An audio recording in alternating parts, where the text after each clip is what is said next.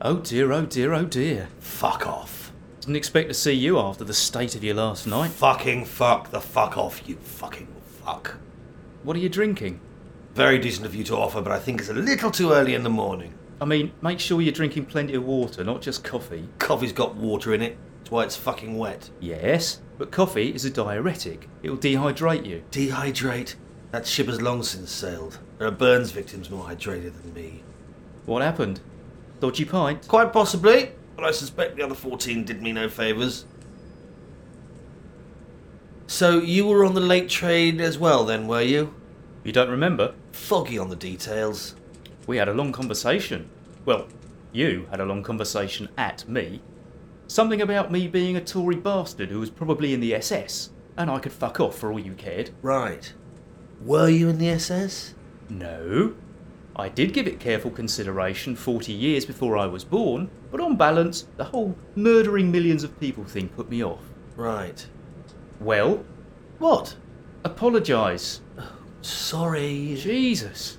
Why were you out so late? I had a date. What do you mean, date? I thought you people just took a load of drugs and tossed each other off in nightclub toilets. Only when we haven't got a date. So then, can I assume that we sat in our normal seats and I regaled you with charming and witty anecdotes? what?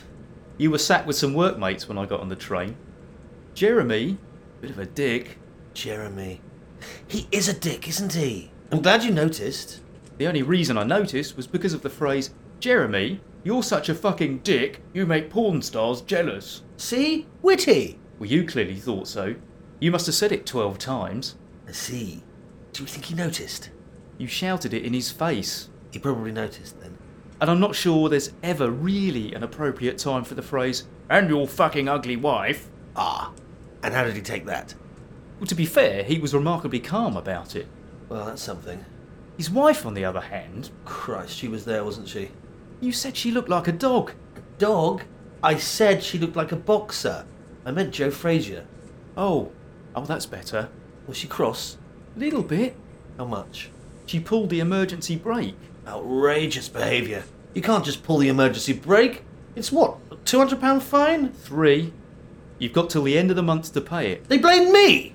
The drunken arsehole sat next to the emergency brake who tried to order a whiskey off the railway police.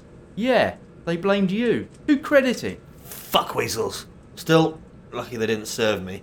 Whiskey turns me into a terrible bastard.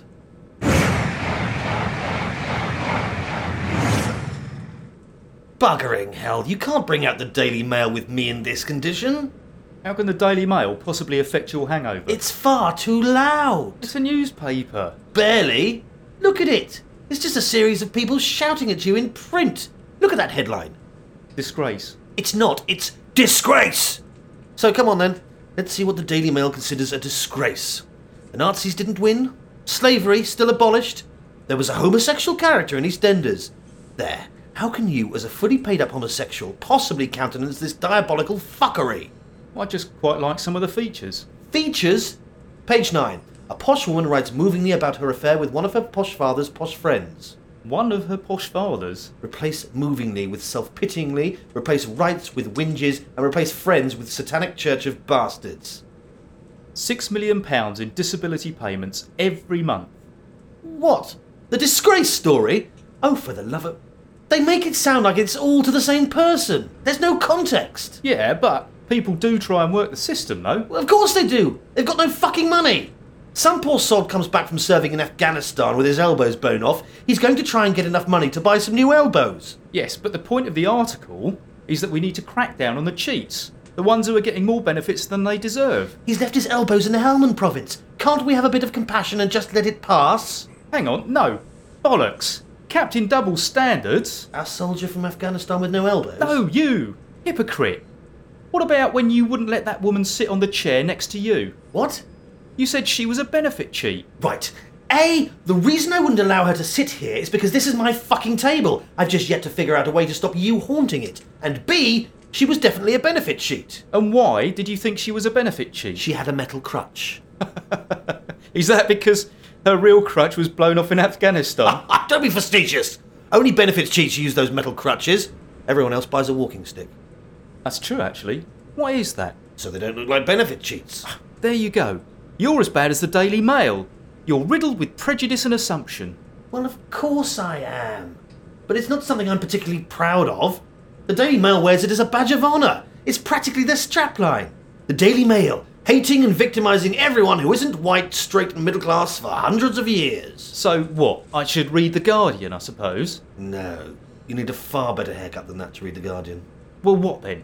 Whizzer and chips, get both sides of the argument. Never heard of it. Child. So, aren't you going to ask me about my date then? No, Why not? couldn't give a shit. It was lovely. He paid for dinner. It was really romantic. You didn't split it, you disgraceful cheapskate. I offered to go Dutch. I bet you did. He pays for dinner, you offer him filthy European sex. No, I mean, I offered to pay my half of the bill. I'm sure it was too late by then. He was already enticed by this promise of European acts of carnality. Look, there was no carnality. I'm just going to buy him dinner next time. Next time, eh? He's really very nice indeed.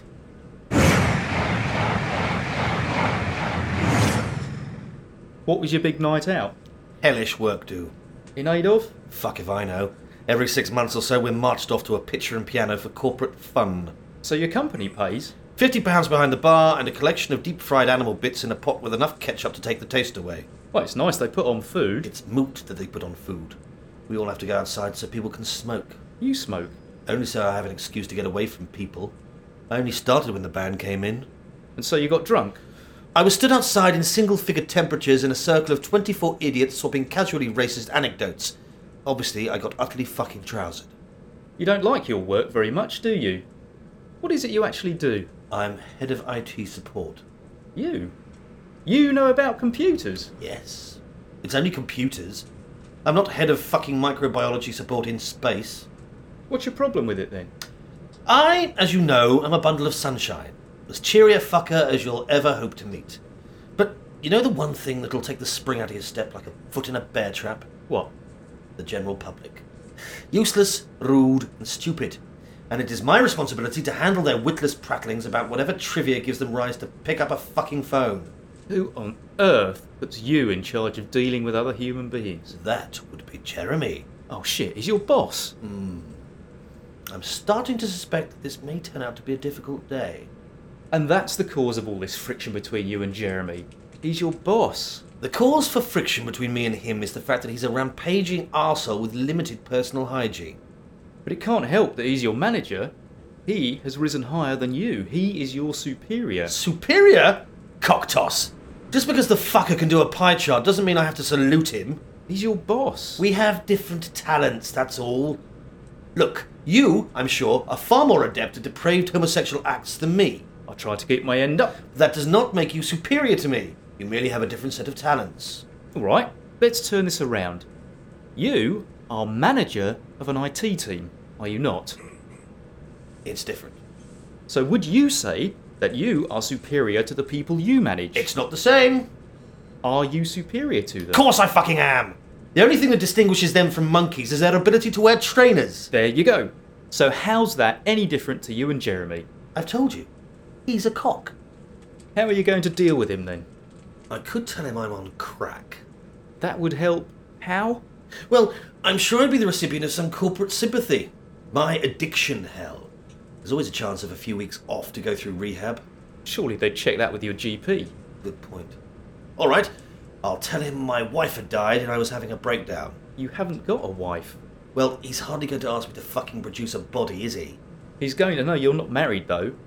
How about a a dead aunt? No, I'm always playing the funeral card when I fancy a day in bed. Got more dead relatives than a serial killer. No, bugger it. We're Englishmen. We'll just never mention it and let a poisonous atmosphere permeate the office for years to come. Hurrah for emotional repression.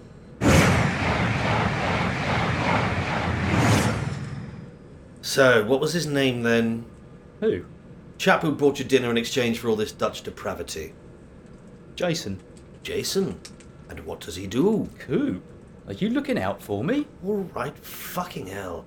I'm trying to take an interest in the sordid world in which you inhabit. What do I care about what he does? He's a freelance web designer. So, you'll never want for clip art again. I think he's beyond clip art. He's just been working on the U2 website. Really? You too? Do you think you could get hold of some freebies? What, CDs? Yeah, I reckon so. Good. Tell him to get as many as possible. Well, I can I'll ask. throw the fuckers in the sea. Bono, fucking cax banner. Right, I'm off to vomit on Jeremy's shoes. See you this evening. Cooper is an off target production written by Neil Tolfree, starring Andy Costello, Mike Chowney, and Jim Calderwood.